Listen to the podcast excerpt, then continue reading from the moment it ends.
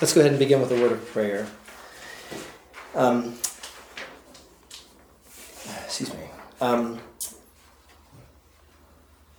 in the name of the Father, and of the Son, and of the Holy Spirit. Amen. Amen.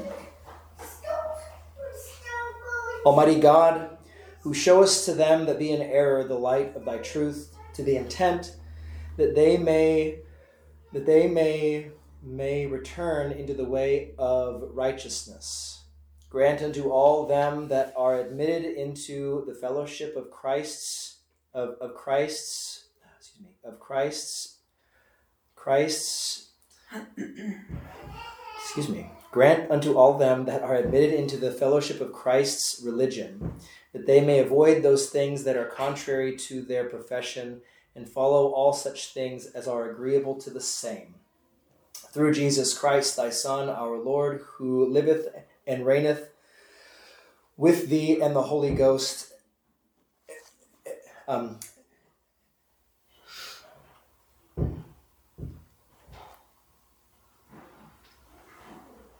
ever one God, world without end.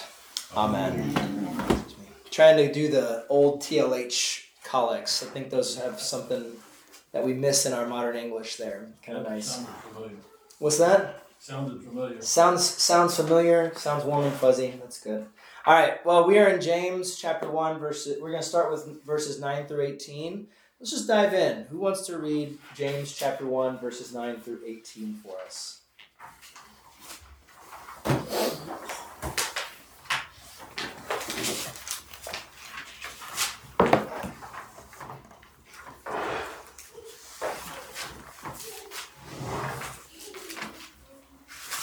Anybody?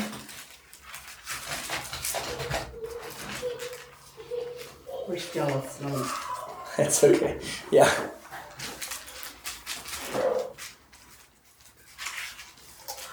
Let the lowly brother boast in his ex- exaltation, and the rich in his humiliation, because like a flower of the grass he will pass away. For the sun dries with its scorching heat and withers the grass, its flowers fall, and its beauty per- perishes. So also will the rich man fade away in the midst of his pursuit. Blessed is the man who remains steadfast under trial, for when he has stood the test, he will receive the crown of life, which God has promised to those who love him. Let no one say when he is tempted, I am being tempted by God, for God cannot be tempted with evil, and he himself tempts no one. But each person is tempted when he is lured and enticed by his own desires. Then desire, when it has conceived, gives birth to sin, and sin, when it is fully grown, brings forth death. Do not be deceived, my dear brother. Every good gift and every perfect gift is from above, coming down from the Father of lights, with whom there is no variation or shadow due to change. Of this of his own will will he will he brought us forth by the word of truth that we should be a kind of first fruit of his creatures all right thank you Shirley. um so interesting all right so um the first part of our uh, study today is you know we have look discuss and apply so for look, we see verse 18, uh, where it says, A kind of first fruits. The Israelites offered the first portion of their produce, the fruit of their fields and vineyards to the Lord. Christians are like those first fruits. Out of all the other produce, here, God's entire creation, we are given to Him to be His own. Right? So, nice way to think about that, right? Any questions about that?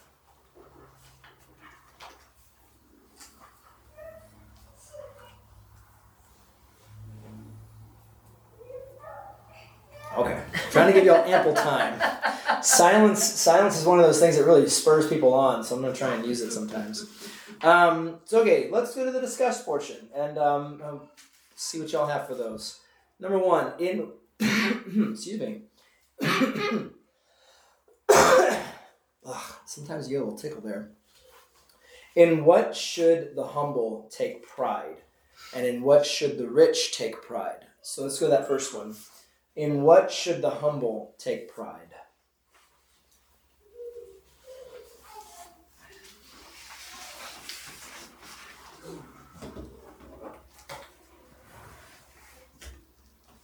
I don't know, I, Seven deadly sins, right? Seven deadly One of sins. the seven. Oh, pride? Yeah.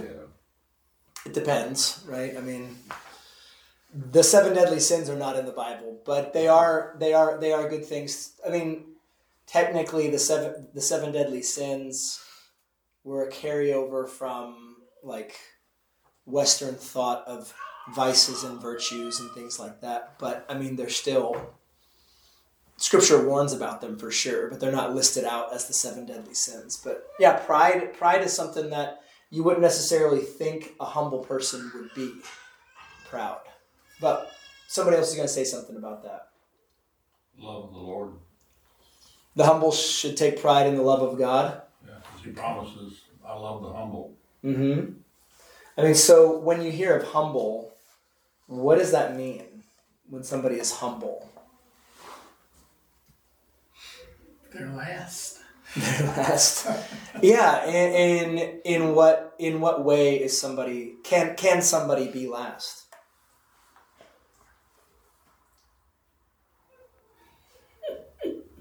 Shirley, you might have an answer. What's that? No, I'm just laughing at all our quietness. I know. It's like I'm giving y'all the room to speak here. So, like, if somebody is last, is that a good place to be? Typically, No, no. Who wants to be last? not Right. me. Yeah, not me. It depends on the circumstances. uh-huh. Yeah. right, if you have to give, um, give a speech, you don't want to the first one up. yeah, public speaking. Who would be, Oh, yes, I had several classes. Yeah, yeah, who'd like to be last on a sinking ship? right. That's that's a good I was question. not very good. Yeah. So given given the context, yeah. So um if somebody is humble or of humble means, right? They probably don't have much wealth, right? They probably don't live in a very nice place. They don't probably I mean for us they wouldn't drive a nice car. Um and so and they're probably living paycheck by paycheck or or living off of charity or welfare or something like that, right? So, what might they be tempted to do in that low position? For Steal. What's that? For me. Oh, poor me. Despair, steal, steal out of despair, right? You say you want some more, so you got to go get it however you can. Yeah, I mean, people get desperate. People despair. They they can despair of their low position, right? And and that's even if you're wealthy and but you have bad health, right? That's another side of things too. You can despair of your low position. Um, but the but the humble, like he says here in verse nine, right? Let the lowly brother boast in his exaltation. But who exalts the lowly? I've I've had many friends that think about their their young days when they had nothing. You know, they they were in a small house. They were brothers and sisters sleeping in the same room, but they were happy. Yeah. They were extremely happy. It was no stress, no. It was just a complete freedom like. Mm-hmm. It was happiness. Sounds like that's ideal hmm in a lot of ways. Um, I grew up on a farm, and um, our house looked like Ma and Pa Kettle's house. no plumbing, Uh-huh. outdoor. Sure. so, but you know what? We were really happy. Yeah. We had chores to do. We, I don't know, we just were happy. Sure. Stay busy. Yes, And you're happy with the things you have. Yeah, you're content. right. Um, but some people in that position, I mean, let's say that you took somebody from an apartment and then you put them in that position. Like, even that, they'll say, This is horrible. This is horrible. You know, um, it's kind of funny how how quickly you can uh, despair when you're taken out of comfort. But if you've never really known all the comforts that we have right now, how would you really know any different on some level? But I guess the the the thing is is that um, when James says, "Let the lowly brother boast in his exaltation," who is it that exalts the lowly? God. God does. Where do we mainly hear that? I mean, we hear that explicitly in in one place, but generally in a lot of places. We hear that from Jesus primarily, right? We say that whoever whoever exalts himself will be humbled, whoever humbles himself will be exalted. We also hear that from Mary too, right? In the Magnificat, where she says, "And he exalts those of low estate," right? I mean, she wasn't anything. When you think about it, she was just a poor girl that was it, it's funny when you think of the Messiah being born, you want him to be born. Typically, you would think he must be born to a great princess, daughter of a great king, because then he's going to be in this grand position. But she was nobody, right? And yet God exalted her to the position to be the mother of Christ, right? And there's many such examples of that throughout Scripture. You see Joseph, right? Uh, you see, I mean, Jesus himself right? And you see the apostles, Paul, John, Peter, all, all these guys. Um, and, and, and you see uh, the small nation of Israel in the Old Testament being a mighty land and a mighty people, not because they're so great, but because their God is the one who has lifted them to that position, right? I mean, when they came out of the land of Egypt, they shouldn't have lasted. They should not have made it, but they survived because God exalted them, right? So the humble should take pride or boast in the exaltation that God does for them, right? It's all what God does. So um, they're privileged, right? When you have, we talked about this last time, right? When you've lost everything or you don't have much of anything to begin with, when you don't have much of anything to begin with, right? all of a sudden, all the distractions are gone, and the only focus you have is on God. It's on Jesus, right? And that's the blessing of persecution and hardship and things like that is that when you're in a place where you realize the only one you can depend on is God, you're in a good place, right? So the humble and the lowly should um, see themselves as privileged to be able to focus on God, focus on Jesus, what He's done for them, how He gives them strength. I think I saw something the other day about how when Joseph was, I mean, you know, sold into slavery, um, and and and cast into prison because he was falsely accused, and all these things like that, right? In God's word, it says, "But God was with him," and that made all the difference. And that said, no matter what happens, God is with me, and everything is good. Right? Any other thoughts about that? Questions?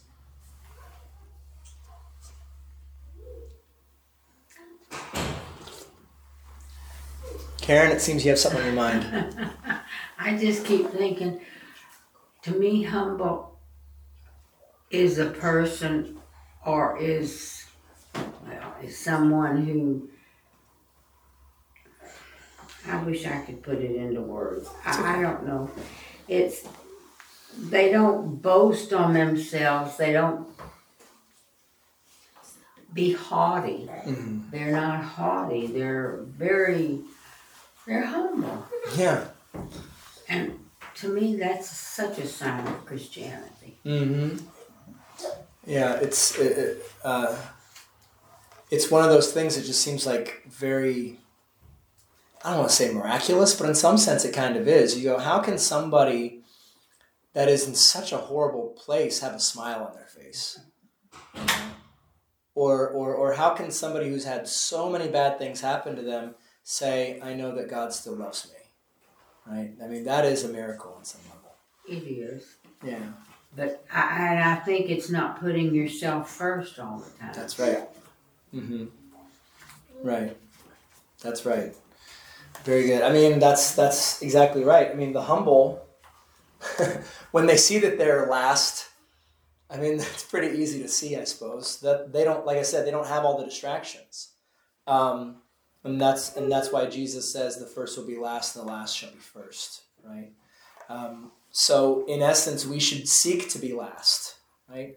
We should seek to be the lowest, in that we are doing all that we can to remain humble and to say it's not about me, it's about God, right? Absolutely. So that's the humble side. What about the rich? What should in what should the rich take pride? Well, it says right here, in their humiliation. in their humiliation, yeah. Yeah. What is what does that mean? In their humiliation? Shame, disgrace.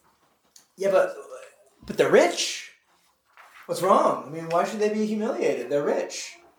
They take pride in their own stuff, Ah, in their material stuff, Stuff. in me, me, me, me, me. That's what they take pride in. Should they take pride in that? No. So what should they take pride in? When it comes to humiliation, I mean, that's Well, that's, they ought to be thankful that they have some of that right. stuff, that God That's right. gave it to them. that's right. So when he says something like when when when James when James says the rich and the rich in his humiliation, because like a flower of the grass, he will pass away. For the sun rises with its scorching heat and withers the grass; its flower falls and its beauty perishes. So also will the rich man fade away in the midst of his pursuits. So that means that the rich should take pride in the fact that their riches and wealth will soon pass away, and they will pass away as they go about their business. You know, just say, thanks be to God. I don't have to be burdened by my riches anymore. You know, because being rich is it, it's a burden, right? The more more stuff, more money, more problems as it is, right? well, Um, and all that stuff takes you away from God. yeah. And you know, people they get these big houses, they've got Mm. a pool in the back, they've got a boat out there, they've got you know, well, all of that's responsibility. You got to take care of that That's boat right. that's going to take you away from God. You got to take care of that pool that's going to take you away from God. You got to take care of that house and all That's that right. all that responsibility that you've created is just taking you away from God and His Word and going to church on Sunday mornings. Right. That's And so, in that sense, what do you do with all that stuff? If you don't want it to weigh you down, what do you do with it? get rid of it. Hire somebody else to take care of it.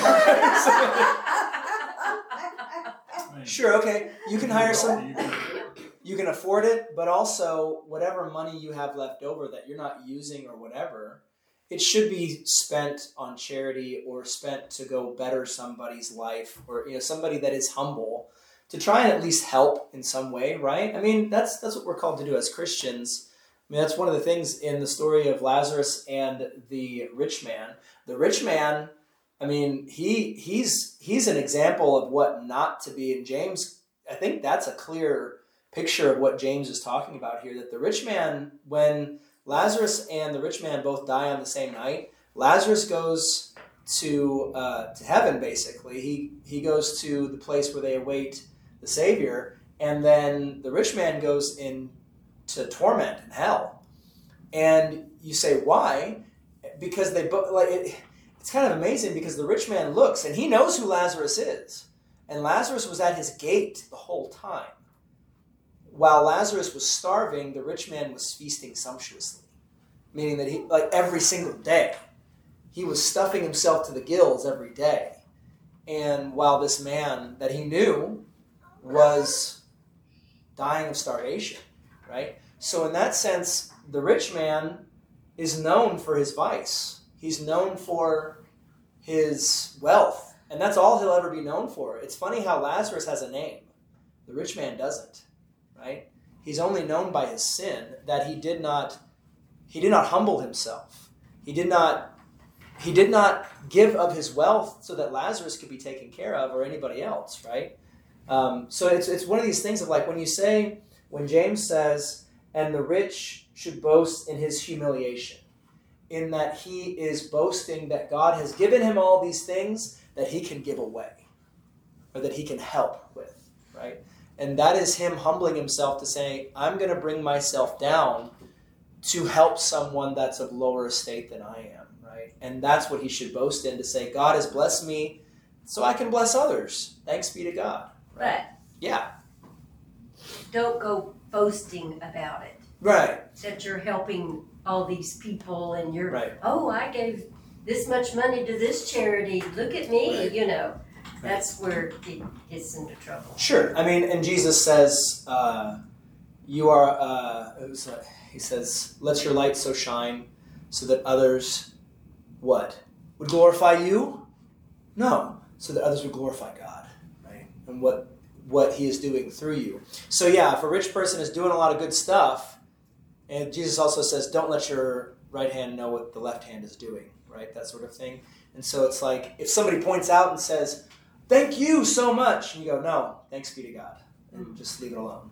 You know, last, I'm not to change the subject or anything, last Okay. night on Chopped, they have this. Yeah. They have this contest where they buy groceries and they make a, a meal, Yeah. okay? Yeah. Well, they have so much money, and this one man, I just said, well, there's hope for the world yet.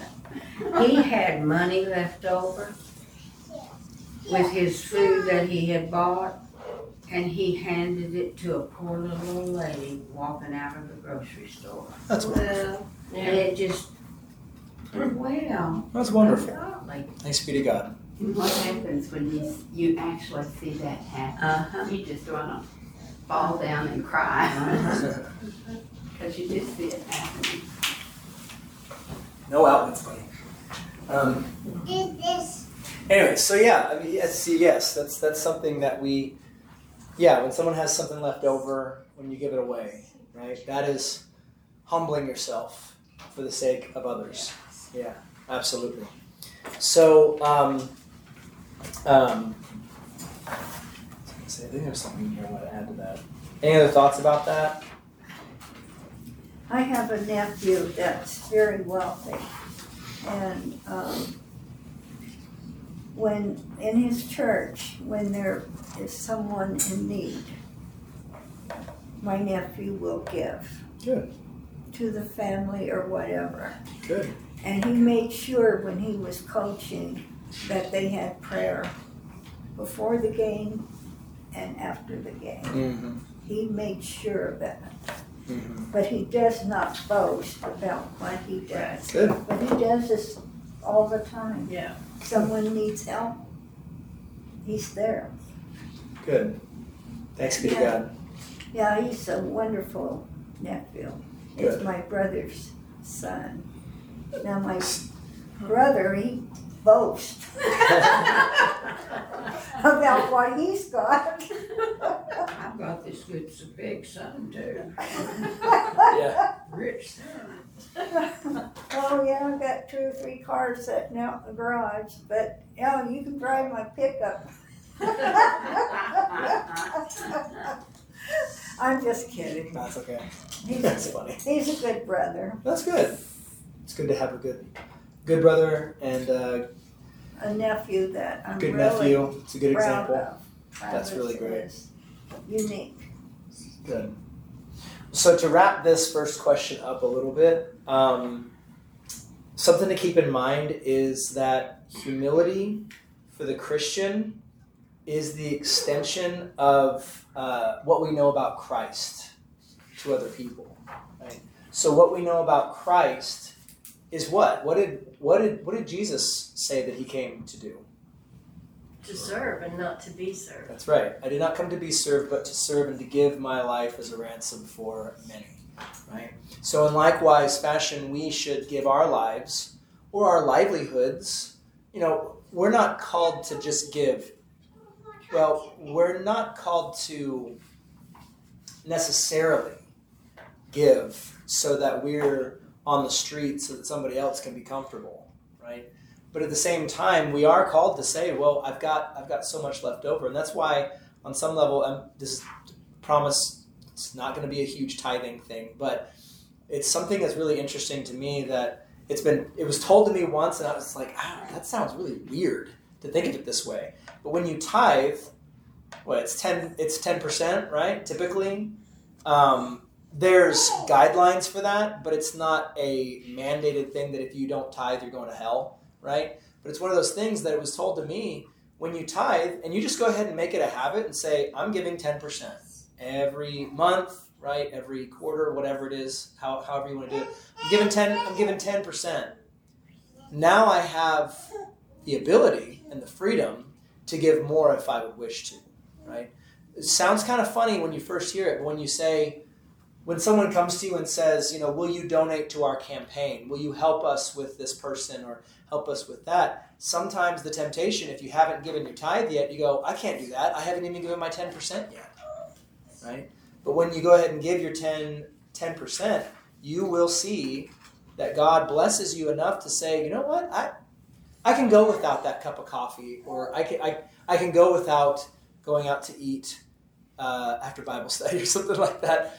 Not, you know, we'll, we'll probably still go out after this, but, uh, but you know, it's just one of those things like I'm going to give up that for just one week so I can help this person, right? And that's not a burden to me. I do it gladly and freely, right? So that's just something to think about. But humility for the Christian is the extension of the love of Jesus to other people in daily life. Yeah, He gave of Himself, and we give of ourselves. All right. How about that next question? Uh, in verse 12, James offers more encouragement to those who are suffering. How does he encourage us?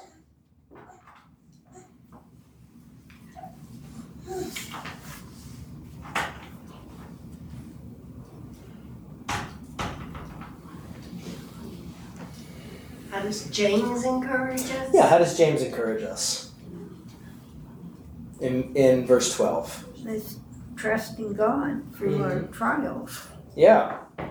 Yeah, blessed is the man who remains Yeah. steadfast under trial, Right. for when he has stood the test, he will receive the crown of life, which God has promised to those who love him. Um, this, so he reminds us of life everlasting that is ours in Jesus Christ, right? Uh, that God will give to those who love him and who patiently endure. Um, and we can only patiently endure by his love that is given to us, right? It is not a power within ourselves, it is wholly given by God, right?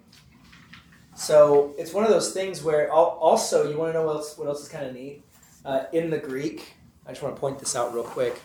In that in that verse, um, and I think it's also in Revelation 19, right? Be thou faithful unto death, and I will give thee the crown of life, right?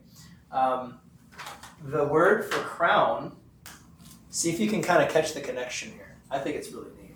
Uh, I'll write it in Greek and then I'll write it out in English. Right? So, so crown is in Greek.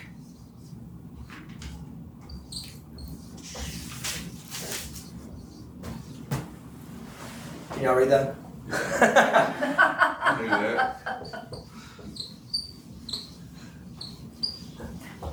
What does that say? Stephanos. Is that a name for somebody? Stephen. Stephen. Who was Stephen? The Martyr. The martyr, right? The first martyr for Christ. Be, be faithful unto death, and I will give you the crown of life. Like Stephen, I don't think it was an I don't think it was a mistake that his name is pointing to crown, right? So that when you hear about faithfulness unto death, you're always hearkening back to Stephen and what and the great and the great confession that he made uh, in the face of death that he wasn't scared. He wasn't more fearful of those who could destroy the body than he was of the one who could cast both body and soul into hell, right? He was faithful and he even was, in essence, just like Jesus or being like Jesus in a certain way by saying, as, as, as he was about to die, praying, Father, do not hold this against them, right? So um, that's what it means to receive the crown of life, right? And kind of like we talked about last time, perfection, Christian perfection is is knowing and understanding that you should love your enemies and pray for those who persecute you, right? Like Stephen did. So, um, There's nothing in there. hey, Says a few things. There you go. There you go, now you can play with it. So, anyways, so yeah, so I thought that was a neat. Con- that's a very neat connection, right? He reminds us of the crown of life, And like I said, crown is tied to Stephen. Very, very neat. Um, also, uh, this is tied to Psalm 1, right? Where you see, Blessed is the man that does not sit in the seat of the scornful, but blessed is he who, uh, who, who, who um, meditates on the law day and night, right? That sort of thing. And then also it's tied to the Beatitudes, right? Uh, Blessed are the meeks, for they shall inherit the earth. Blessed are you when they persecute you and speak all kinds of falsehoods against you for my sake, right? For so you are like the prophets who came before you. All these blessings come in the face of withstanding trials, okay? Being steadfast because of God's love given to you, okay? So this is not moralistic, but it is messianic in a way, right? It's because moralism is all about what we do and how we do it and you know whether it's good or bad or whatever. But it's messianic because it points to Christ. Right? You want to teach? You got some time before you before you can get up here, son. Um, so yes, so it's it's it's all about keeping your eyes on Christ and uh, being like being like Saint Stephen in a way, right? Because he was like Christ. so, uh, any other questions about that? I know y'all are a bit distracted with my son here, but uh, Come here. do you have any questions or comments? No. No. Pretty good though that he gives such good good encouragement, right? Um, Mama, come on now. Sorry. It's okay. Come on now. He's a very cute distraction, but a distraction nonetheless. Is he okay? Can't open it. He wants to play with that. That's all right. All right. So the next question: um, the tem- the temptations to deny one's faith in trials, to doubt God, and to take pride in riches, are part of a Christian's life. But when Christians see these temptations come into their lives, they are tempted to commit yet another sin. What is that? Giving in to sin. Well, but when they give in, what's another sin they're tempted to do? Oh. Deny Christ. To deny Christ. Okay, but what is what is what is James saying here? Um, in verse thirteen. That God is tempting him. Yeah, that God's God's the reason for my downfall, right? God is the one who not only is tempting me but leading me into sin, right? So to blame God for the temptations is the sin that we're tempted to do when we fall into sin, right? Uh, and that's just heaping on the problems, heaping on the sin, right? Uh, because uh, James points out that temptations do not come from God, but from where? Yeah, from our sinful nature, right? Either either ours or somebody else's, right? And and during a midweek service when I talked about um, when Abraham was called on by God to sacrifice his son Isaac, Luther disagree. Like Luther kind of works with James here a little bit, and he says James is talking about temptation to sin. Uh, but God does tempt in another way that is to test our faith. So there's there's there's another sense of temptation where it's synonymous with a testing and a trying, and that's what God was doing with Abraham when He told him to sacrifice his son Isaac. It's not that He was leading him to do something sinful, because if God commands you to do something, it's a good thing, right?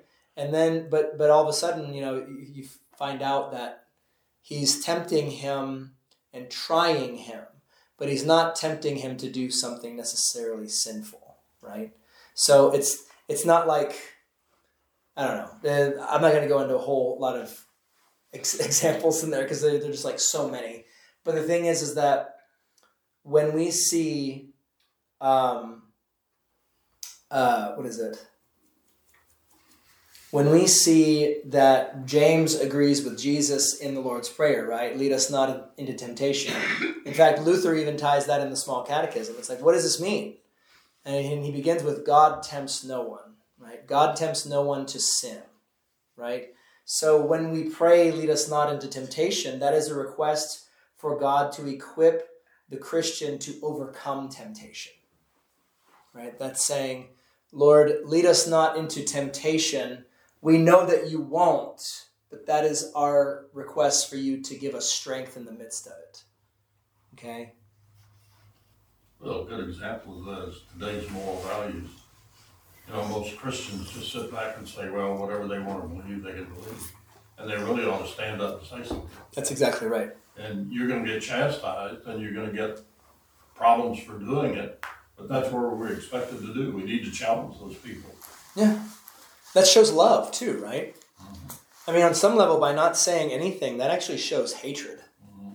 right? When you when when you know someone, let's just say like, let's say someone's walking and they're about to walk off a cliff, and you know the cliff edge is there, but they don't. Would that be very loving to say, "Have fun"? well, it depends on who the person is. No, Alice, that doesn't depend on who the person is. I'm just kidding. Again, perfection for the Christian is understanding that you should pray for those who hate you and all these things. You should love your enemies. Right? I know, I know. I know. Well, I we gotta have a little humor. Oh, absolutely. Yeah, absolutely. That's why I'm giving you a hard time. she Um, let you expand and answer. yeah, that's right. She got me. She got me going there. No, but it's, no, but it's true. It's. I mean, so I mean, that is that is an unloving thing to not say anything when you should, right? Um, it is not showing love to someone by letting them go off and just basically commit suicide or fall into a trap um, when you could do something about it. Yeah. So it's one of those things of saying, you know, lead us not into temptation. Um, we don't blame God for the temptation to sin because we know that it it's all the other things. It's the world, our sinful flesh, and the devil. All those things we are saved from in our baptism, right? And and in and in the the grace that is supplied in that baptism. So it's like all all those. It's the unholy trinity: the world, the devil, and our sinful flesh. Right? Those are the things That's that lead they us. say the six six six is. Oh, really? hmm Who says that? I don't know who said that. Somebody when I went through Uh huh. Revelations here, I know. But they say that the six six six is the. I don't know if it's in this Bible or my other Bible. It's in all of them. Her notes. Yeah.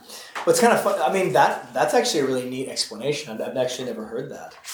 But I, I mean, the classic explanation for six six six, uh, understanding Greek and Hebrew numerology and stuff like that, it translates out to Nero Caesar, right? So, because at that time he was persecuting the Christians.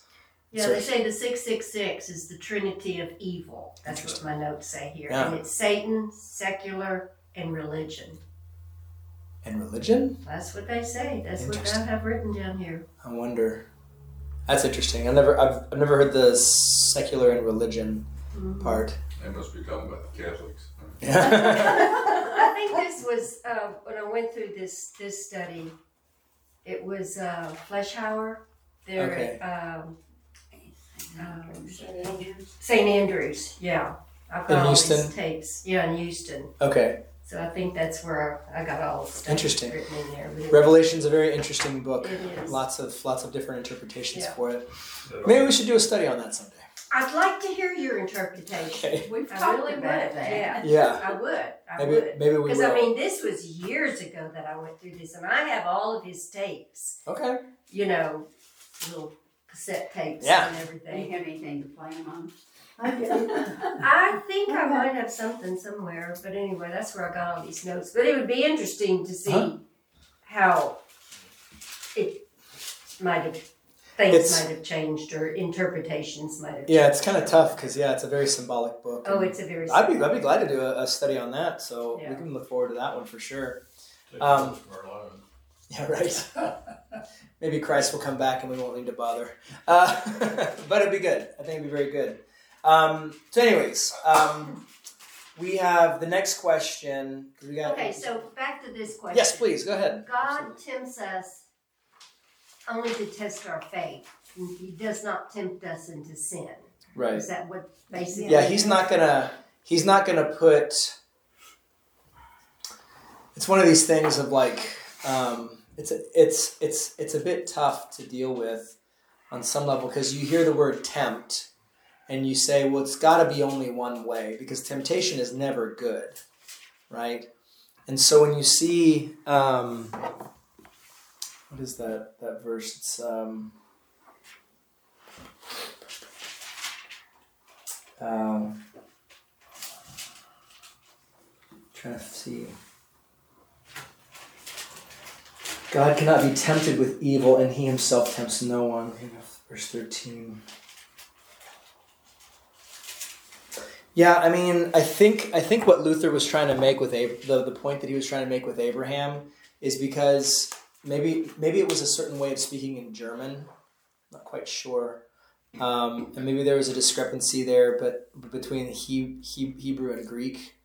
But I mean, I think he was just trying to say, in essence, that there is a temptation into sin, and that is not what God does, right? Um, God God places before us trials, and the temptation doesn't come from Him; it comes from us, right? So that's what I think the main point is. So let's let's let's keep that very simple and say the temptation comes from ourselves, from our sinful nature, right? So in essence, if when Abraham was tested, when he was told to sacrifice his son Isaac, whatever temptation that came from diso- that wanted him to go into disobeying God's command came from himself, right? But the leading through the temptation was God and the faith that that Abraham had that brought him through that, right? So it's one of these things of just saying God tries us, but he doesn't tempt us? He he he tests us, but he doesn't tempt us to sin. Does that make more sense? Yes. Kind of helps a little bit better. Yeah, Yes. I do agree. That's one of those things that better to better to clarify on that point than to say, you know, no, really God does tempt you, but just in this, you know, it's it's a lot easier to say, no, he tries us, he tests us, but we are the one who suffers and brings about the actual temptation to feel to disobey, right? Um, I think the devil has a lot to do with it. absolutely, absolutely. I mean, that's, that's, that's what I think, you know, the devil does have a lot to do with it, of tempting you.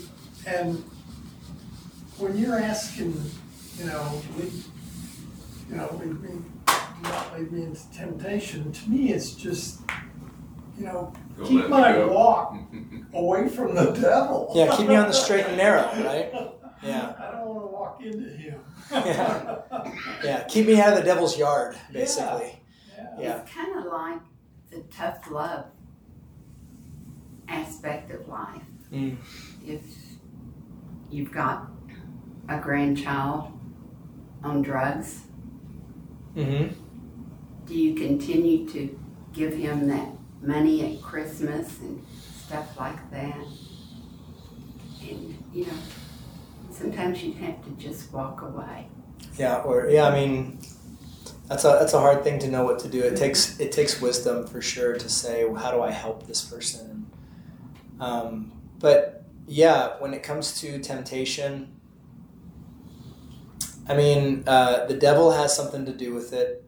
Uh, it's kind of one of those things like you know. So when God created the Garden of Eden with Adam and Eve, did He tempt them by putting the tree in there and saying, "Don't eat of this fruit"?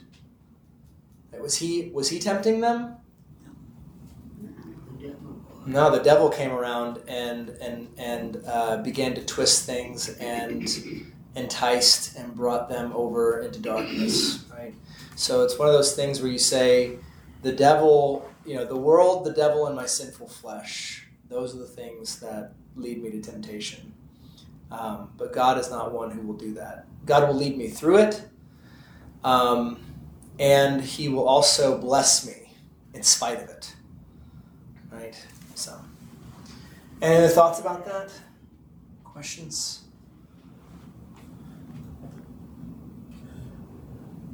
All right, well, how about let's keep going on this last one here on this page, and then we'll uh, get, get to the apply section onto the next part. Um, so James points out what comes from the Lord. What temptations does this fact help us combat? So we see what that's that's the rest of verse sixteen through eighteen, right? So what does come from the Lord? Every good and perfect gift Uh huh. from above. And like he said in the beginning, we are the first fruits of God's creation. Yes. Yeah, we are the first fruits brought forward as an offering for Him, right? That uh, to be given as to be His own. So the Lord gives us every good and perfect gift, right? Um, right. It says every good gift and every perfect gift is from above, coming down from the Father of lights, with whom there is no va- variation or shadow due to change. We see that first. This helps us. Well, so what is what does that help us combat? Um, what what what temptations does the fact that God gives us every good and perfect gift help us combat? Deception. Deception, very good. Yeah, absolutely. Anything else?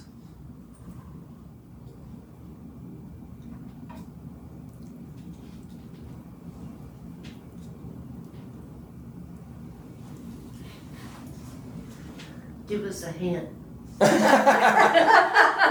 well, so what was the temptation that we just talked about? Wh- Who would we? Who are we tempted to blame when temptation comes our way? God. God. So that's one of the temptations that is uh, thwarted when we know that every good and perfect gift comes from God. We say, you know, God's God's God's not tempting me. He is trying me. He is testing me. And you know, it's like I, I don't I don't know if you have a problem if you have a problem with uh, I, I guess name a vice. Like if if if you have a problem with uh, Drinking. drinking, if you have a problem with you know gluttony or sloth or pride or whatever, it's like there are going to be times like you're going to face things in the world. Like let's say you have a problem with drinking, and the way you go home is to drive by Judy's liquor store or something like that, right? And you and like that's where I'd go. So now uh, um, you say, well, that's not the way I'm going to go home anymore. I'm gonna. It's going to be a, a pain, but I'm going to take the side streets. I'm going to go around uh, Judy's or whatever. I'm going to go. Not nothing against Judy's. It's a nice local business, but you know, it's it's one of those That's things. where we like, get our communion one. oh, good. Well, then that's a good thing. Yeah, and we thank them for that. Uh, but yeah, so it's one of those things you say, uh, or or you know, if if you have a problem with lust, you say, you know, I'm just not going to go certain places, or I'm not going to drive by certain places, or whatever. Or you know, if something is in my field of, you know, guys suffer with this, right? If a woman that is, you know, provocatively dressed walks in front of me, I'm going to be doing my best to just look away or do something else, right? Distract myself in a different way. What? And have a wreck. Or have yeah, or at least, at least you know I don't know. Start start praying, right? Um, so it's it's some of those things, right? Or or like you know just don't wind up going somewhere where you know you're going to be tempted. It's it's going to be a tough thing, but in the end, you're not going to say God is tempting me with this. Like I can't I can't I can't go to the gym anymore because of the way the women dress, or I can't I can't drive by this, and I'm blaming God for that. It's like no, you should blame yourself because you're the one who has the problem, right? And on top of that, God is giving you the strength to get through it. He's the one who's helping you. He's the one telling you it's going to be okay to take a side street instead of having to drive by that store, whatever, you know. Um, he's the one who's going to get you through it. So God does not send temptation, but good gifts, right? An- another thing, another temptation this helps us combat is the idea that this world can offer us the greater good. Right? So that's one thing that Satan really loves to try and entice us with that God is holding out on you.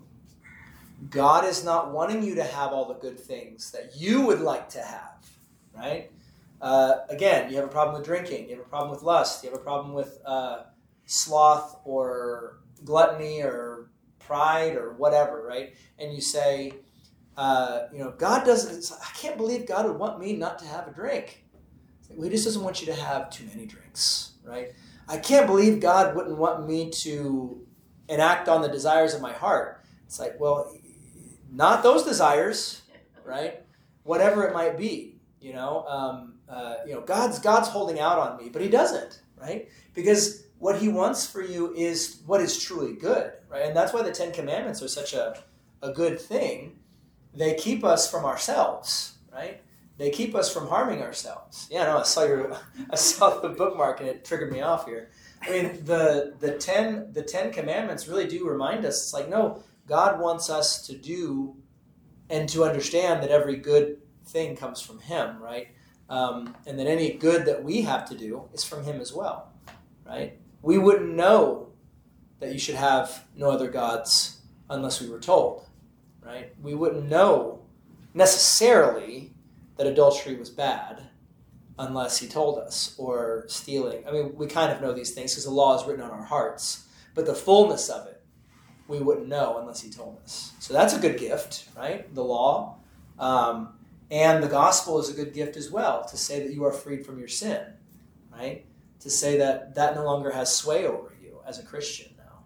So um, everything good comes from one source only, from God above. Right? God is the only one who gives the good things. And um, let me see. Uh, and above all, this is not necessarily something. I mean, all all good gifts come from God above, uh, and that's true. He gives us our daily bread, right? We know that from from the small catechism and the creeds. You know, He gives us our daily bread, everything we need to sustain this body and life. But primarily, He gives us His Son, right? Uh, he gives us His Son, and in fact, um, when it says uh, it's actually kind of interesting in the Greek there when it says, every good gift and every perfect gift is from above, coming down from the Father of lights. That what happened, I think this is a huge, like a huge sign pointing to the incarnation. That God came down and became man, right? That God came down uh, to save us as a perfect and pure and good gift for us. Yeah. So, I mean, it is about all the things that we get materially and in our family and our friends, but above and beyond, it is also that Christ is the good and perfect gift. Yeah. Any, any questions about that?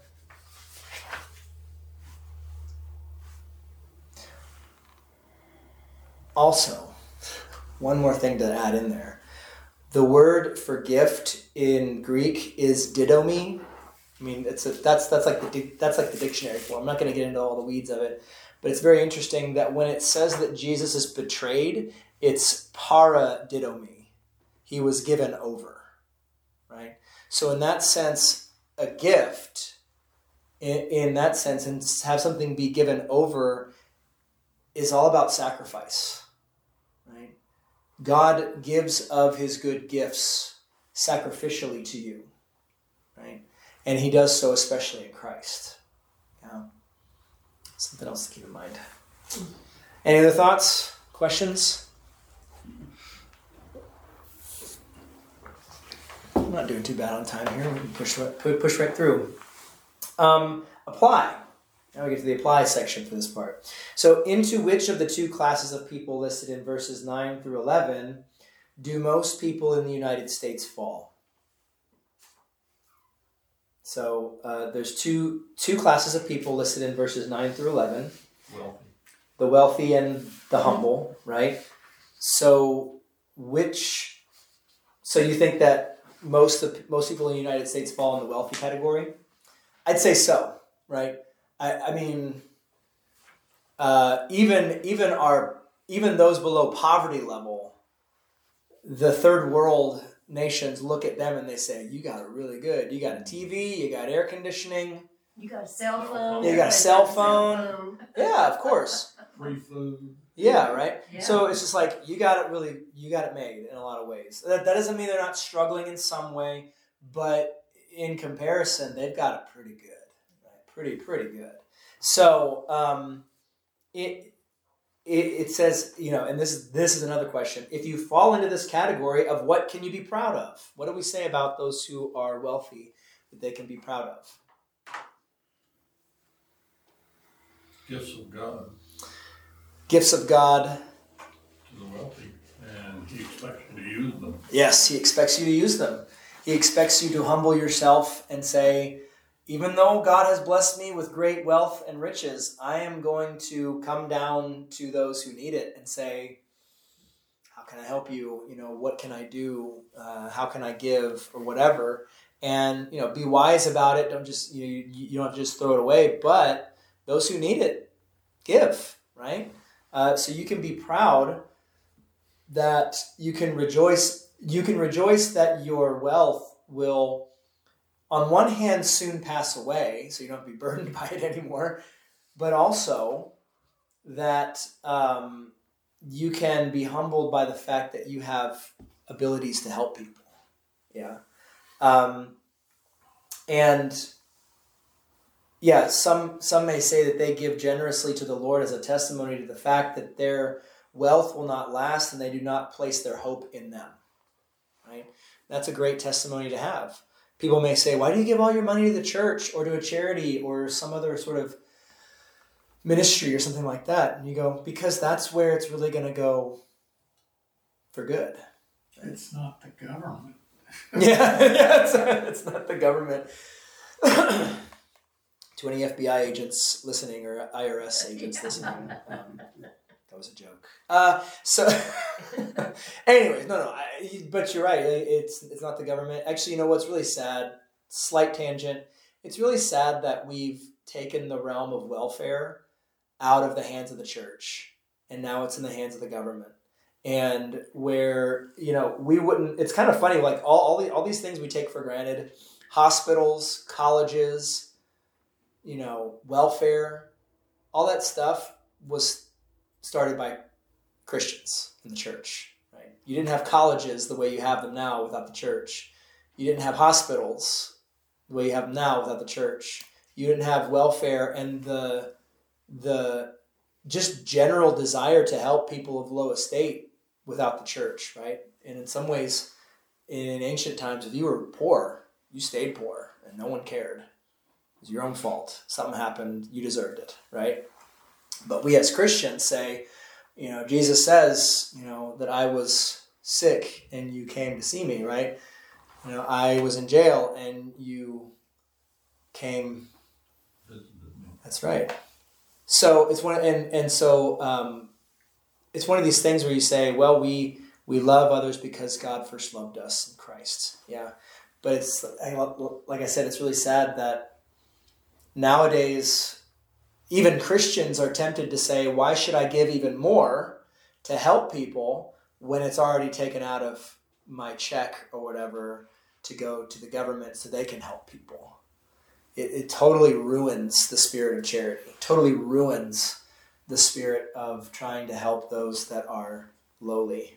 Um, or it can. It can. Some people, thanks, thankfully, are not dissuaded by that. Look at Germany. Look at Germany. Yeah, you know, it's a socialist country. Mm. And if, in the past, if you just, if you said that you were a church member, your taxes were fifty-five percent of your gross income. Hmm. And if you were a non-church member, it was sixty-five percent. The expectation was that if you were a church member, you were giving ten percent to the church. Well, then the churches started falling on hard times so they bumped the co- total contribution up to sixty-five percent, whether you go to church or not. And ten percent of the gross revenue of the country went to try to support the churches. Well, that didn't work either because nobody was going to church. Yeah, because they're faithless in a lot of ways. Yeah. So, yeah, so then they said, okay, we're just gonna quit giving to the churches. And now the United States is sending money to Germany to help s- sustain the churches so they don't fall apart. Right. To me, it's stupid. If the people in Germany aren't gonna support their own churches, let them fall apart. That's right. It's very it's it's very sad, but that's that's that's bad fruit, right? That's bad fruit. Um, they they think they can solve it with money, uh, and really what they need is faith. Woe to you if you have a terminal disease over there. Yeah, a lot of in a, in a lot of it's countries. eighteen months before you can see a specialist. Yeah, and that may be all you have. People leave the country, they go to France or Italy to get treatment if they have a terminal disease because they can't get it in Germany. Yeah. But yet they're paying all that money for taxes to support their socialistic system. Hey, you see what happens when I go on a tangent.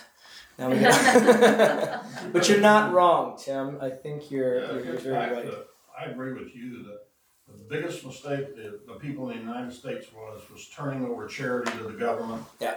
Giving the government too much power. Yeah. You know, everything was fine and done for 150, 200 years with the old system, the churches supporting the people, uh, supporting the hospitals and clinics, hmm paying for education for the kids and what have you. Mhm. And that's what made the country great and why it grew. Yeah. God blessed the country significantly. Yeah. And then all of a sudden we say, oh, no, let's let the government take care of it. I'm tired of working. Yeah. Yeah. It's a shame. It's a Well, big the shame. churches uh, weren't that virtuous in operating the hospitals. Oh, really? No, Maybe not everywhere. my experience was with the Catholic church, like Mm. Catholic hospital up north when I was in the service. Uh huh. Uh, the patient was delivered to the hospital covered in blood, and they wouldn't let him in the front door with the. I mean, it's the ambulance brought him to the hospital. Wouldn't let him in the door till they found out who was paying. Oof. Well, maybe that's that's the corruption, of, or that's like the rot of the institution. Uh, uh, over time, even the church suffers that for sure if they've lost their mooring. Yeah. Well, the Methodist churches even, I mean, the Methodist hospitals have fell into the same trap. Yeah. Well, when when you have that again, when you have that much wealth, when you have that much to hold on to, it becomes a big distraction. Yep. All right. So next next part in the apply section. So some say that God's word is a dead letter and that only the Holy Spirit can give us spiritual life and wisdom. React to that on the basis of verse 18, if you would. Baptism gives us new life, restores us into his family. New life in Christ. Mm-hmm. Yeah, he brings us forth by the word of truth. So someone, and it's kind of funny because like people will say, really sacramentarians or those who believe that baptism or whatever is just a symbol. it's just, it's just uh, a thing you do in obedience to God. It doesn't really do anything because it's man's work. You know, that's like usually what Baptists will say. And the extreme side of that will say the word is a dead letter, right? It doesn't give life, and they're kind of quoting Paul on. They're they're they're kind of twisting what Paul has to say there, actually, because um, he he'll say uh, the letter kills, but the spirit gives life, and uh, for us, we would see that as law and gospel primarily, and say, well, yeah, the letter of the law says that you're dead in your sin, and then the spirit which is actually also given through a word, gives you life.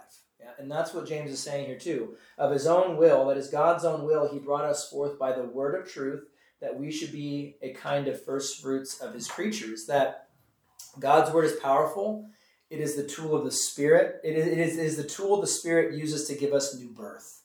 Right? God's Spirit, um, God's Spirit is is is is active in our conversion, uh, but the Word of God, the gospel, is credited with our rebirth. Right? I mean, baptism is nothing without the Word, right? Because if it's just water, it's just uh, like like um, Luther says, it's just a bathkeeper's baptism. It's just water. It's just washing off dirt. But John with- the Baptist baptism. Huh? John the Baptist. Pretty much, yeah. John the Baptist's baptism was, uh, and I've gotten like people people get upset at me when I say something like this. So I'm trying to be very careful with how I say this.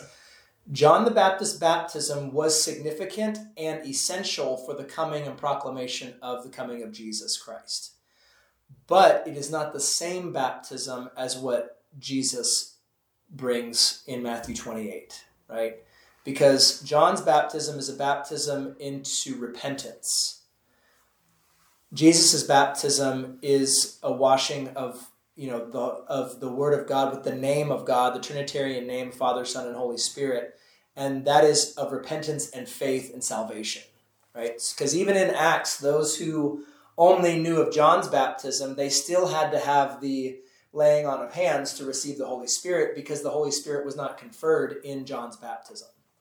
Yeah, but in Jesus' baptism, it is right. They're linked, but they're not. But but they're distinct. Let's just say that. That kind of rhymes. That's nice. Yeah. They're linked, but they're distinct. All right. Any questions about baptism on this one? Um, do you want to take a quick break, five minutes or so, and then and then we'll come back and go on the next sheet. All right. Well, we're back now. Um, we're going to go through this this last part of chapter one uh, fairly quickly. Um, not too fast. If y'all have questions, we'll we'll we'll tackle them. But um, who wants to read James one verses uh, nineteen through twenty seven? Any takers? Know this, my beloved brothers, let every person be quick to hear, slow to speak, slow to anger, for the anger of man does not produce the righteousness of God.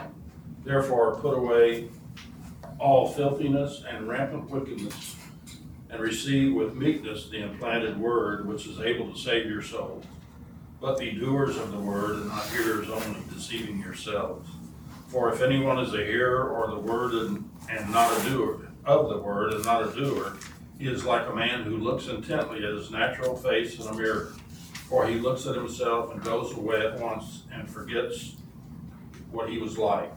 But the one who looks into the perfect law, the law of liberty, and perseveres, being no hearer who forgets, but doers who act, a doer who acts, he will be blessed in his doing. If anyone thinks he is religious and does not bridle his tongue but deceives his heart, this person's religion is worthless. Religion that is pure and undefiled before God the Father is this to visit orphans and widows in their affliction and to keep oneself unstained from the world.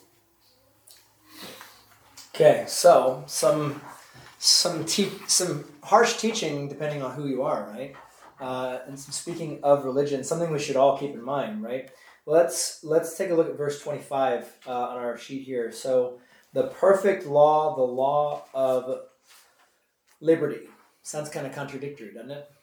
Uh, but James is obviously referring to God's word as a whole, as he did in verses twenty one and twenty two. Okay. The message of Christ alone gives us freedom. Recall how God's laws to his Old Testament people were filled with pictures of the coming Savior. The gospel message, embedded as it was in, ev- in the very ceremonies and laws that made up the Old Covenant, freed the people to love and serve God. That law freed the people to let the law guide and shape their lives and to be obedient to Christ.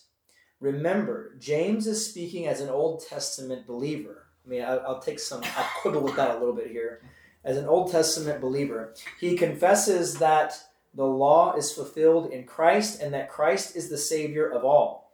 But he and his people still use the Old Testament as their scripture. Accordingly, the term law refers to both God's gospel promises in verse 21 and his will, that is, the law in the narrow sense, verse 22. I'm going to quibble with that a little bit. The Old Testament believer, I, I think one of, I think in a lot of ways, we as Christians we are aided by certain things in our Bibles that are that are printed out for us. We're aided by chapters and verses and things. It helps us find what we're looking for. But in a lot of ways, it keeps us from seeing the whole scope of things. You can get narrowly like a lot of errors in the church come from narrowly focusing on one verse and this verse, and you take these out of context or whatever, as opposed to saying, well, what is the whole chapter? What is the whole book talking about? I mean, that's why we get a lot of misunderstandings about baptism in Romans. And then you say, well, you look at the whole scope of Romans 6 and the whole book of Romans, and you see that baptism is a certain thing or whatever. Um, another thing I think is a disservice to us is the we should understand there is a division or a distinction, I guess you could say, a distinction between the Old and, and, and the New Testaments, but they're not two different testaments. They're the same testament in the sense that they're both telling of God's will. They're they're both telling of his law and his gospel. The gospel is all throughout the Old Testament, right? God's grace is shown all throughout the Old Testament. Maybe what they're talking about here is this uh, James and John and Paul and uh, Ringo and no, I'm saying uh, uh, and Peter and you know all these guys, right? Um, what's that? Bartholomew, yeah, Bartholomew, Thomas, all these guys. They didn't have scriptures. They didn't. They didn't have Paul's epistles to go off of at the moment, right? Those those things came about later. They didn't have the written gospels of Matthew, Mark, Luke, and John to go off of in that moment you see in Acts, Peter is preaching from the Old Testament, right? He's preaching Amos um, and Isaiah and all, and you know all these prophets because they're prophesying to Christ. So when they say that he's an Old Testament, uh, what is it? An, an Old Testament believer. I mean, really, he's just a Christian. I don't know why they need to make that distinction there. It's it's kind of a funny distinction to me because there are Christians in the Old Testament, right? David was a Christian. Abraham was a Christian uh, Adam and Eve were Christians, right? But they just did not have the fullness of the revelation yet. So I just want to quibble with that a little bit because it, it just makes it seem like he's different from us. He's not different from us. He believes the same promises. Yeah, uh, he he believes the same promises.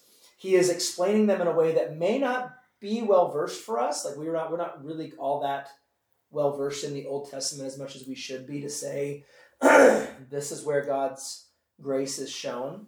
But you see things like what we read in Isaiah uh, 40 on Sunday, right? That God is the one who gives strength to the weak. That's grace, right? He is the one who binds up the weak so that they will be strong. That sort of thing. And, and it's all throughout in other places too. So, James is using this this law term also in an Old Testament sense or in the yeah, in that Old Testament sense, because when you read like Psalm 1, blessed is the man who meditates on the law day and night, what you see is that's Torah, right? And Torah means the whole teaching.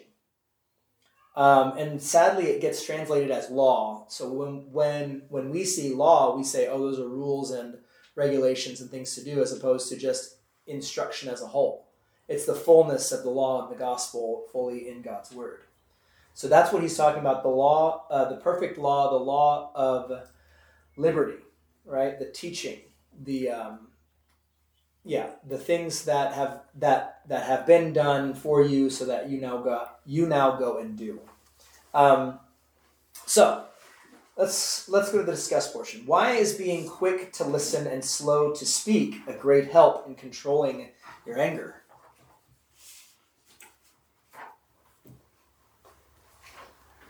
I don't be too slow to speak. Well, I, I could figure that out. okay, fair enough.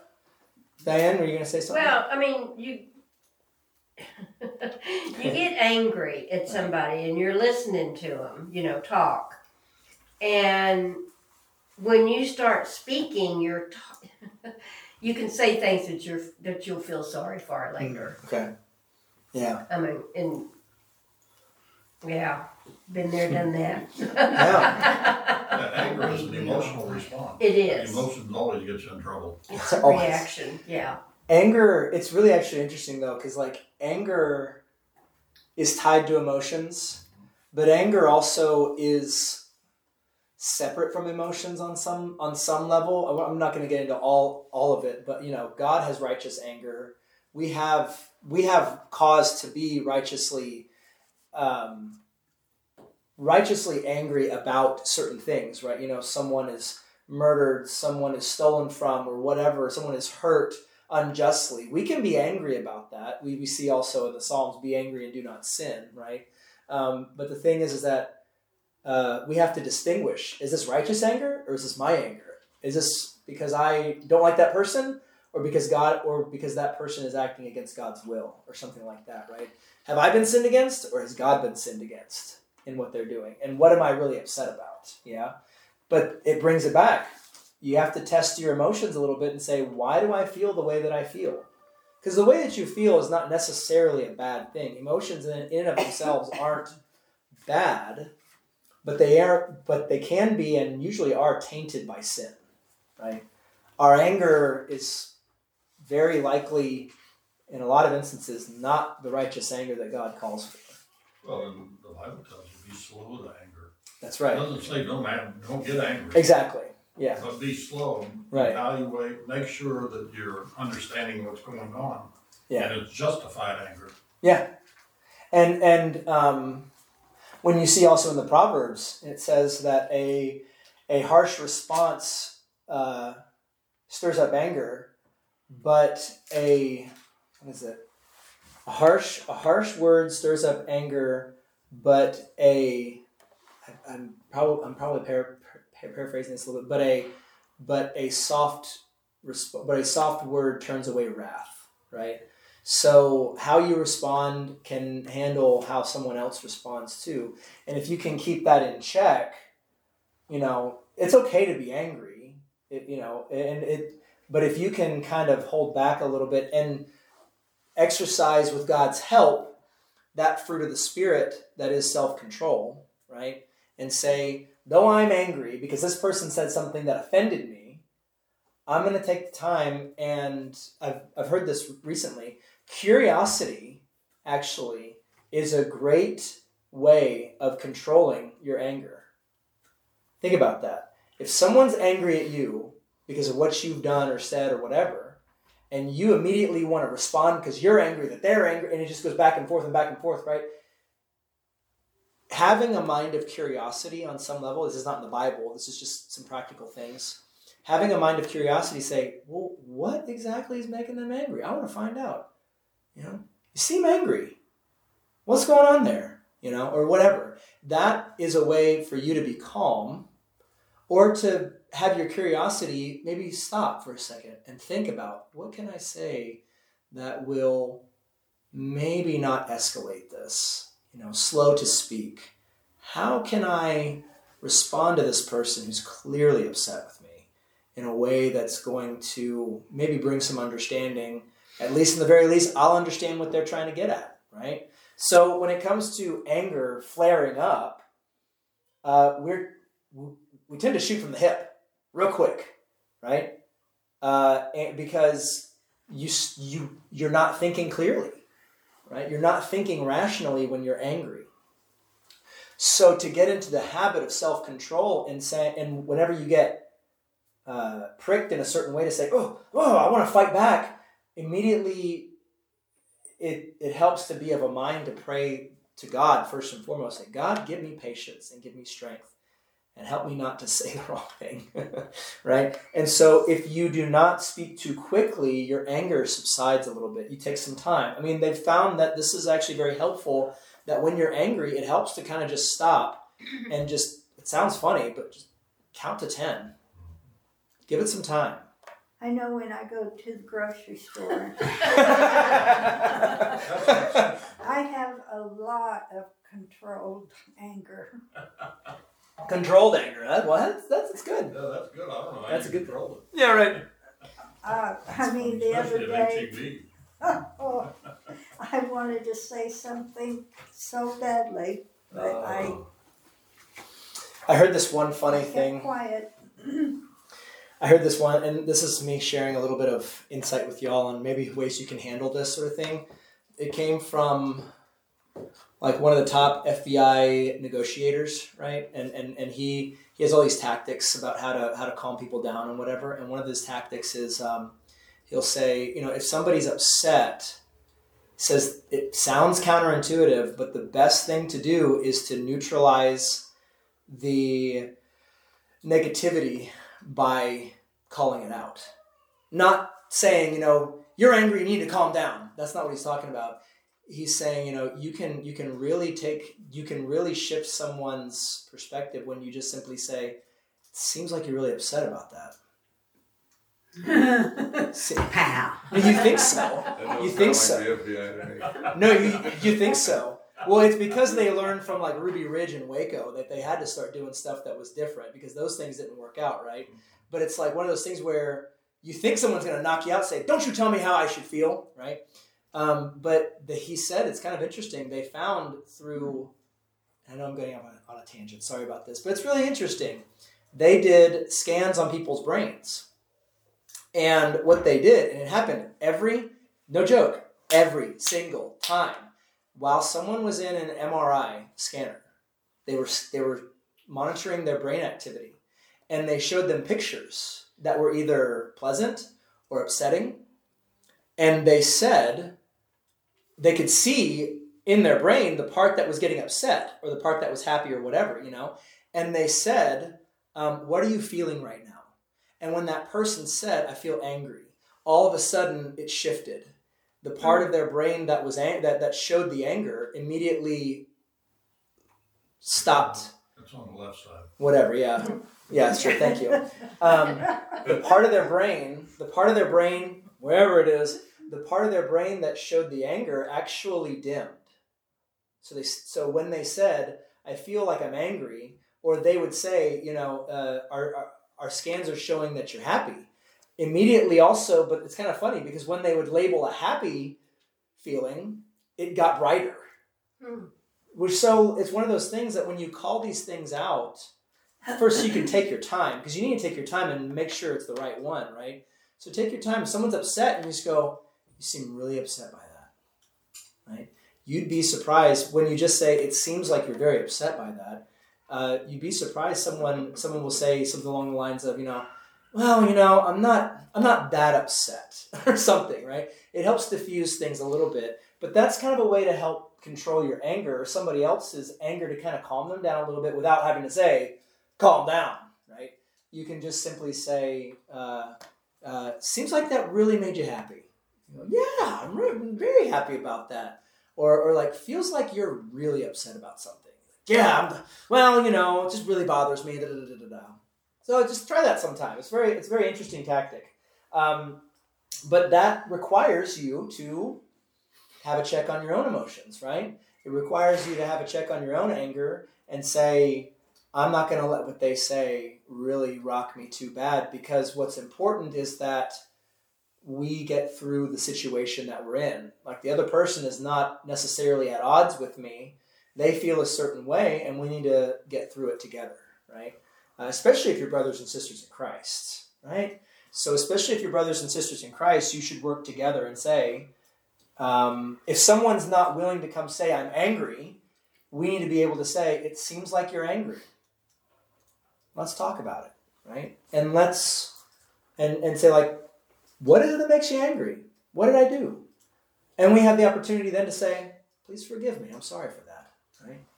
So, something to think about. Um, so, quick to listen, slow to speak, because when you take the time and you keep yourself in check, it can de-escalate or diffuse the situation where instead of someone coming at you and you come right back at them in the same speed and force that person comes at you and then you take your time right and you slow it down just a little bit yeah any other thoughts or questions about that try that sometime when someone's angry or someone's happy call them out on it in a loving you know gentle way At the at the dinner table, when you get angry at the news, I'll say, "I think you're upset about that."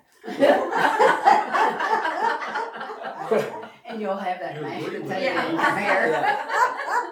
No, it it's- seems like you're upset about yeah that. yeah yeah not to not to quibble too much, but he said, uh, so this negotiator was like, Yeah.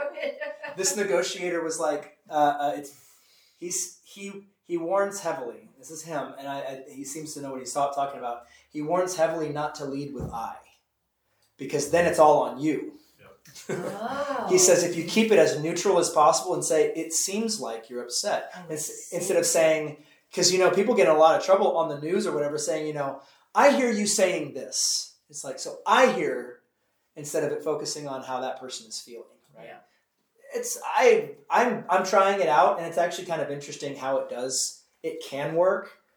Uh, it takes practice though, but it's very interesting also um, because he has a story about this where he says that he's in a he was in uh, sorry he was he was he he was in a six hour standoff on in an apartment building in Harlem with these fugitives who they knew had like automatic weapons or something. And um, he was on the other side of the door in the hallway just saying over and over again for six hours for six hours with no conversation coming from the other side. For six hours, he kept saying things like, It seems like you're scared to come out. It seems like you don't want to come out because you're afraid that we're going to come in with guns blazing. It seems like you don't want to go to jail. You know, that sort of thing. For six hours, he kept doing that until finally they opened the door and came out and surrendered themselves. And then they asked him, Why did you come out after all that time? And they said, Because you calmed us down. it's pretty amazing stuff. So just give it a shot. It's kind of cool. Um, I don't What they know if do that is- would work today. oh, it. I mean, that was like ten years ago. Yeah. So I mean, like, and it's neuroscience too, which I think is also theological as well. Right? You call out someone, or, or, or like you show love to them, in showing that you understand what they feel. Not necessarily that you agree with what they feel, but you can see it. That make that goes a long way. Yeah, Paul, you're gonna say something. Sorry, I know I'm getting Yeah, off on a tangent. no, um, um, I used to take minutes for board meetings. Yeah. You don't use personal pronouns, Mm. never. It's always like you said, you know, like even when we're having our council meeting, Mm. Our, our minutes uses names, you know, Mm-hmm. board meetings don't do that. Hmm. It says it was decided. Ah, yes. It doesn't say, well, Jack brought this up and he brought this up and they talked and they argued. Interesting. None- And they argued. You know, none of that comes up. It was decided. it was discussed. It was decided. Yeah. And Yeah. this is it. So But those how are the many minutes. It, it has nothing to do with. Yeah. Try and try and keep it as neutral as possible. Exactly. Yeah. Interesting. But how many church minutes have not had, Jack said this, and it, how informative that was about the forming of the church. Mhm, Hmm. Yeah. Yeah. I think Interesting. All right, so let's keep going here. Um, good, good, good discussion. This is really fun. Um, there is a difference between righteous anger and human sinful anger, which is James speaking about in verse twenty. Human sinful. Yeah.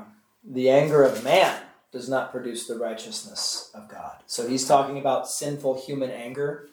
Uh, there is a kind of anger that is a sign of zeal for God's word, such as the anger Jesus showed when he drove the the the money changers out of the temple. Right? I mean, that's it's it's one of those things of like you know, if someone comes in like this is an extreme example. If someone comes into our church and starts shooting. Oh, You should have- Tom. Huh? No, I know it's a horrible thing, but that's I mean that's a danger for sure, and churches should be aware and ready for it on the possibility. But it's like if so, or let's just say even a little bit de-escalated. Let's say somebody comes in as an antagonizing the pastor in the middle of a service, right? Um, on some level, there should be some righteous anger that this person is disrupting the word of God, and that guy or girl, whoever it is, should just be escorted out, right? They should be escorted out uh, because what they're doing in the moment is actually very demonic. It's satanic. It's trying to divide. Um, like if some, if for some reason, uh, you know, people came to our church and were protesting our stance on like abortion or homosexuality or something, and they had placards and were, you know, walking around the sanctuary and getting into the chancel, I would. I mean, I hope y'all wouldn't be upset with me, I'd be one of the first to get them out if I could. And to try and get the elders or ushers or any people that I could to say, you know, like, let's get them out, call the police, we're putting a hold on this, they need to get out of here, right? And I'd be angry at that moment, right? I mean, who wouldn't be as a Christian? But at the same time, we keep a control on our anger and drive out the ones who are causing division, uh, but not going above and beyond to exact revenge or something, right? We just we just we just want to do we want to get them out, we want to get them away, and we are zealous to hear God's word without the disruption, right? Whatever that may be. Yeah. So um, something to keep in mind. Any thoughts, questions about that? The second one, righteous anger and human anger, human sinful anger.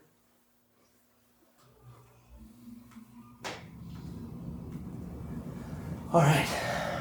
Well, how the next the next question is a big question. How are how should we live our lives? Note the positive and uh, negative. Um, note the positive and negative encouragement there.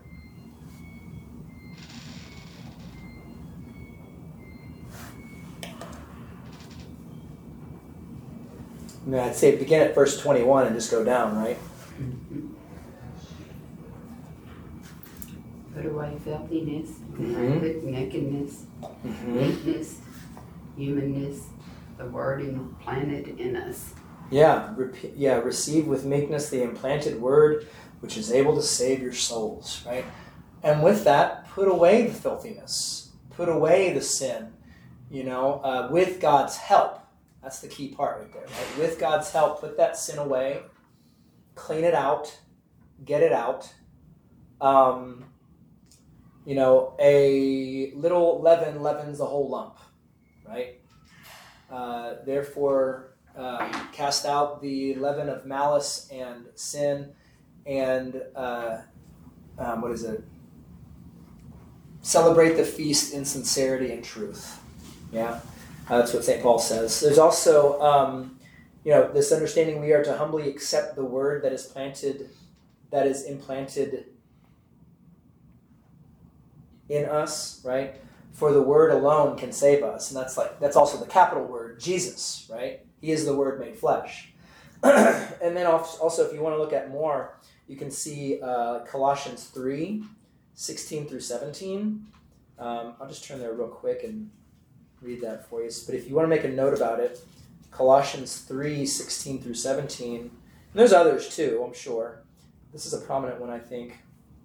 Colossians 3 16 through 17. Let the word of Christ dwell in you richly, teaching and admonishing one another in all wisdom uh, singing psalms and hymns and spiritual songs. See? That's why we should sing the psalms. All right. Uh, that was a joke, sorry. Because um, we started singing the psalms recently in church, right? Uh, singing psalms and hymns and spiritual songs with thankfulness in your hearts to God. And whatever you do in word or deed, do everything in the name of the Lord Jesus, giving thanks to God the Father through him. Right? So that's that's more fleshing out that that understanding of how we are to live, casting out the sin because we have been redeemed. Yeah, first and foremost, we are redeemed, and then we get to clear out all of the mess. Um, any questions on that? Um, the positive encouragement is what to uh, receive with meekness the implanted word, right? And the negative encouragement is to put away the filthiness and rampant um, wickedness, right? Um, so now, let's just for the sake of time, let's just keep on going. See the look section uh, on the perfect law, the law of liberty. How do we look intently into the perfect law that gives freedom?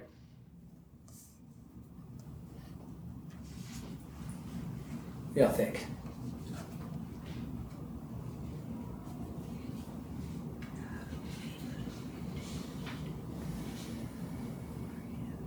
That's what, verse 25? If you have a perfect law and you uphold the law, you don't have to worry about any punishment or anything else, because that's what you're supposed to do. Yeah. Okay. But if you have an imperfect law, Mm. there are things that you shouldn't do Mm. and things that you should do. And even though the law says, you know, this right is protected, if, if it's against God's word, you need to speak up against it. Yeah. You know, like abortion. Right. There was a law that said you could, you were entitled to an abortion. Well, no, you're not either. No. Right. So when we also hear the word perfect, last time we said that also means complete, right? It's a complete law. Um, it is it is perfect in that sense. Um, and one of the things I really like, uh, or that I that I have here in my little prayer book that I use a lot, is uh, a confession mirror, right? Because that's what James also talks about, right? That um, uh, what is it? If anyone is a hearer of the word and not a doer, he is like a man who looks intently at his natural face in a mirror. For he looks at himself and goes away and at once forgets what he was like. So we always have to have the mirror of the law. Remember how we talk about its curb, mirror, guide? We always need to have that mirror of the perfect law before our eyes to see where it is that we fall short and also where it is that Christ redeems us. Right? What Christ has done for our sakes right? because we cannot keep the law perfectly. The law is perfect. But now that the law has been fulfilled in Christ, right, then it is complete. It is tetelestai. It is finished, right, according to what Jesus has done. And therefore we can delight in it. Therefore we can say, we can look at the law and say, you know, um, where can I show my love? Because the love is the fulfillment of the law, right? where can I show my love? Um, because the the Ten Commandments have a prohibition, but there's also a positive side to it as well. So it's like, don't commit adultery, right?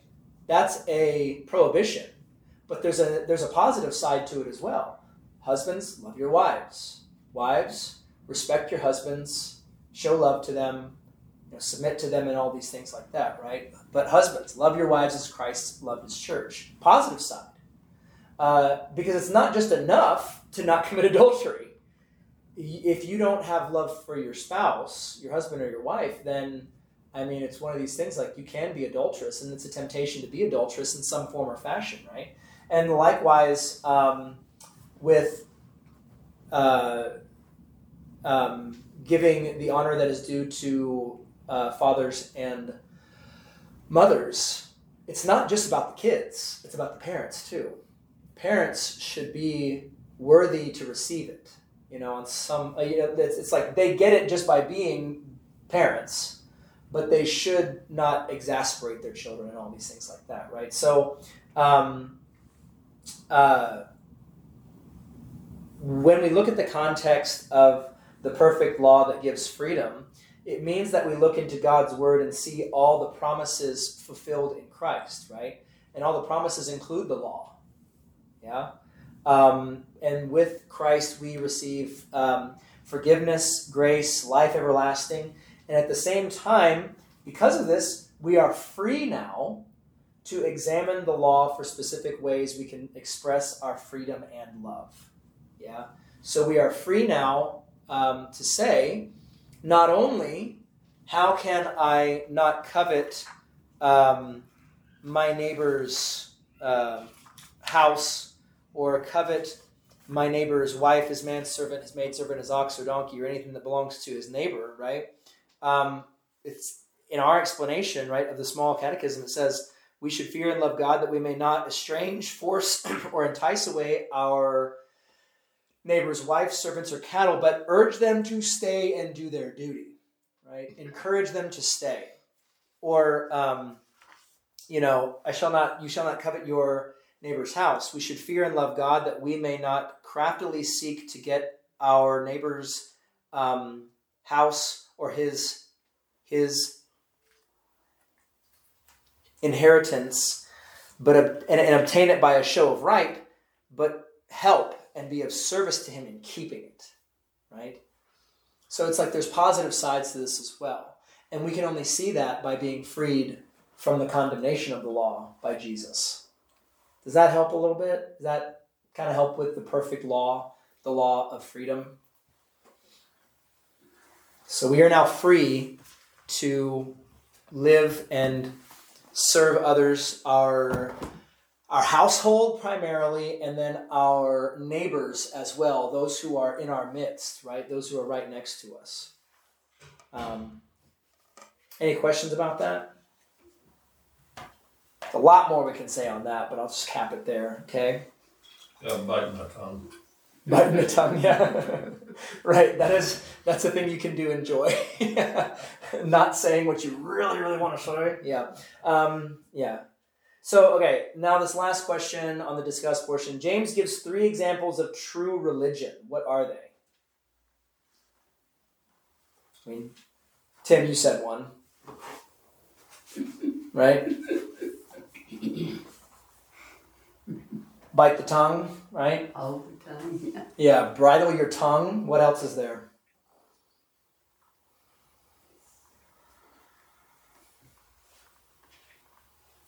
Well, over Look here in this little cartoon, it has speak with love, serve the poor, to That's be right. wholly devoted to God. Right. Yeah. So, um, I'm cheating. yeah, it's all right. No, it's okay. Bridle your tongue. Um, Look after orphans. to visit the orphans and the widows. Actually, you know, it's uh, uh, a, a- another quick aside. If you look in TLH, the old red hymnal, whenever you had the general prayer, which we have in the altar book as well, I'm not so happy with the translation in the altar book from the Lutheran service book because they updated the language. And I, and I think it weakens it because in the updated version that we have, it says it, we, we we ask God to look after the orphans and the widows. But in the old TLH, the Lutheran hymnal, it said the fatherless and the widows. That, I mean, that's very specific. To be an orphan on some level primarily is to not have a father mm-hmm. to take care of and provide. And how much fatherlessness do we have now? But orphan is like meaning you don't have any parents. Yeah. So I think it would be better for us to also say we pray for the fatherless as well. Yeah. So, uh, but yeah, to visit the fatherless and the widows, to to keep ourselves unspotted from the world. Yeah. By fearing, loving, and trusting in God above all things. Yeah. So to reject doing these things is to reject our Savior's forgiveness and His love. Yeah. So it's that it's kind of you know whenever and and when you said Diane, not to pick on you, but the six six six thing, one of the things was religion. And then that kind of threw me off a little bit because religion in itself is not a bad thing. So in in the context, it may be false religion. I think that's I think so. definitely. Absolutely, yeah, and that's Yeah. that's kind of what I was thinking because false religion is damn damnable. religious. Yeah. So what are you religious for?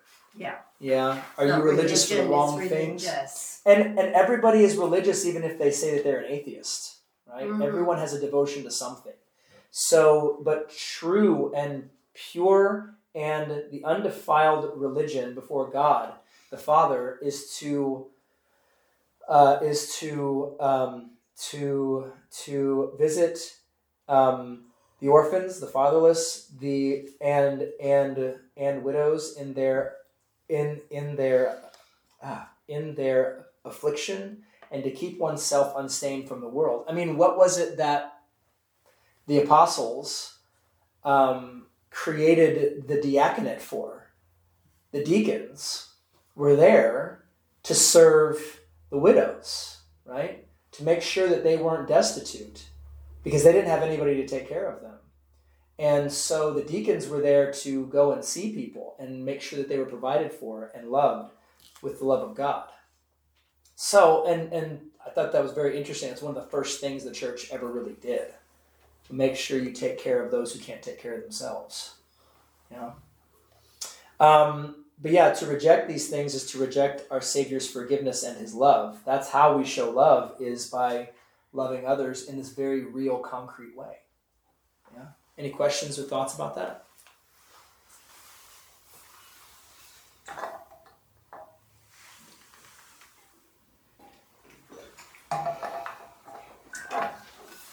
Um, last part apply. So, agree or disagree. Our society offers more opportunity for moral filth than other times in history. No. During the Roman times, it was pretty bad. Pretty bad.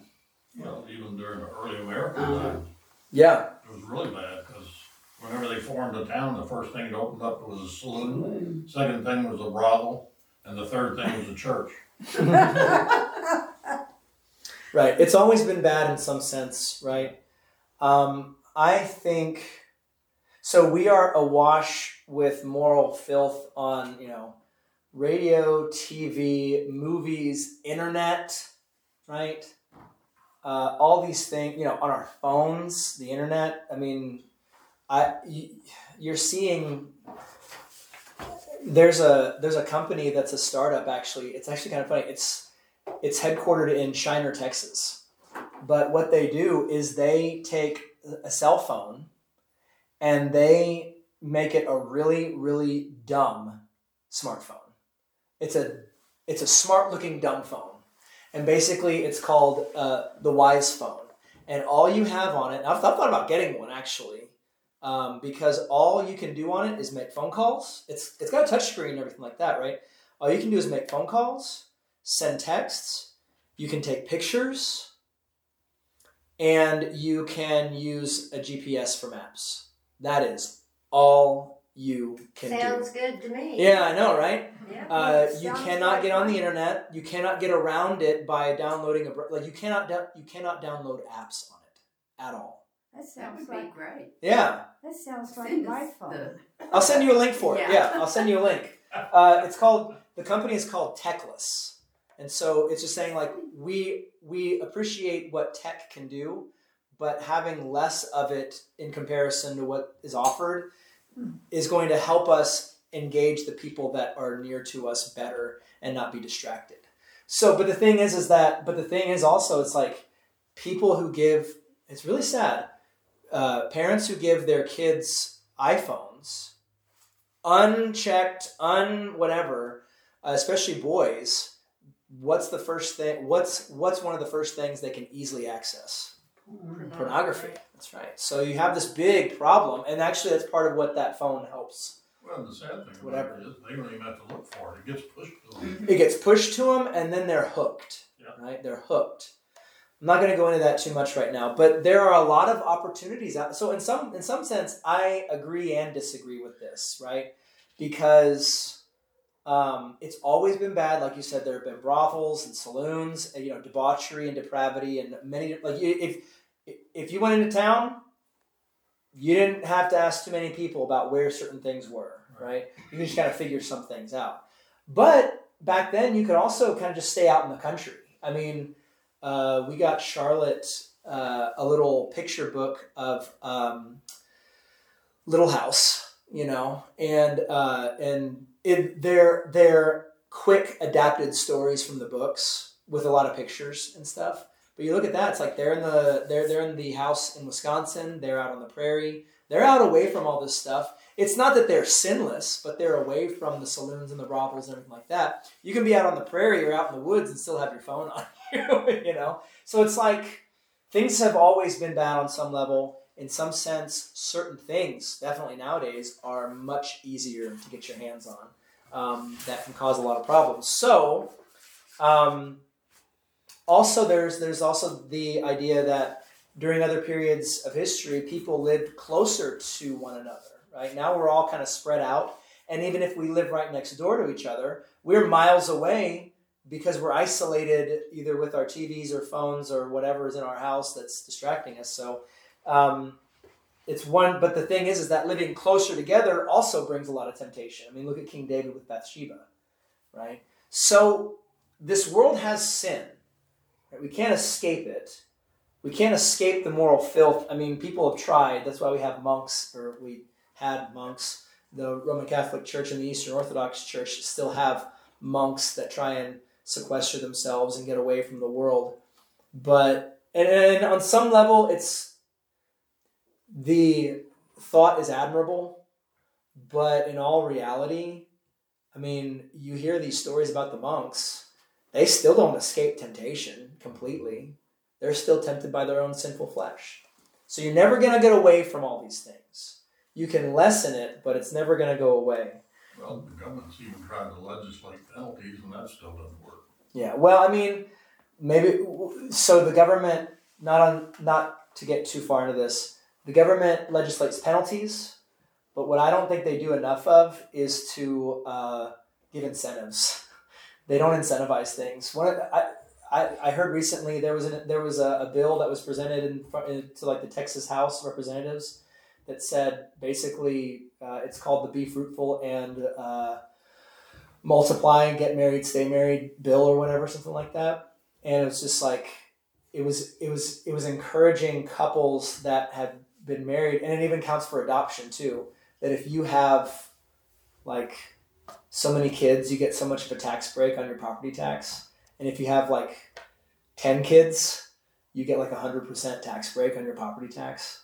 And I was just like, that's awesome. Let's do that. You know, that's wonderful. I mean, encourage people to have children and know that they're not going to get penalized for it, you know, or know that their their lives not going to be made harder because they have more mouths to feed. Take that take that away, or you know, encourage good behavior or whatever. Right? Um, it's one of those things like there's not enough good incentives to do good things, uh, at least from the government standpoint. But still, our society is worse off in a lot of ways um, better off in some ways. I, I, I mean, it's just like we find ourselves in a particular place and time where we still need to hear the word of God and we still need to receive that implanted word so that we would be safeguarded from temptation and wickedness. Right? Any any last thoughts or questions about any of this? There is no utopia. There, well, you know what utopia means, right? Um, utopia is a is a Greek word. It means no place. Think about that. it literally means no place, meaning that utopia does not exist. There is a Utopia, Texas. Yeah, it's very nice too, but it's not perfect. Still Yeah. no place. What's that? It's still no place. It's still no place. Yeah, it's not, it's kind of out in the middle of nowhere. It's nice though. It's never become a great place. Well, didn't they make a movie there? yeah, they did. Like Robert Duvall or something like that. Yeah, that's right. Something about golf golf. there, Something about golf, yeah. So if you like golf, I guess it's perfect. But uh, Tin cup. The Yeah, tin simplicity cup, of me, I like the very last thing. yes, James tells us to listen to God's word and to do what it says, showing love and self-discipline. right. Let's not complicate things, right? Right. Yeah. Listen to God. You, that's that's what Jesus says, right? Blessed rather is he who hears the word of God and keeps it, right? Cherish, cherishes it, does it. Yeah. Um, and then asks for forgiveness when he doesn't, right? To go on and do again. All right. Thank you so much for a good conversation and discussion about this. It was really nice. Thanks for your patience in getting through all this, and hopefully that little break kind of helped break things up a little bit. Um, let's go ahead and close though with uh, the Lord's Prayer. So, taught by our Lord and trusting His promises, we are bold to pray. Our Father, who art in heaven, hallowed be thy name. Thy kingdom come, thy will be done, on earth as it is in heaven.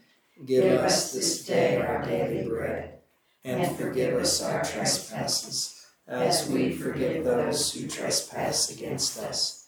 And lead us not into temptation, but deliver us from evil. For thine is the kingdom, and the power, and the glory, forever and ever. Amen.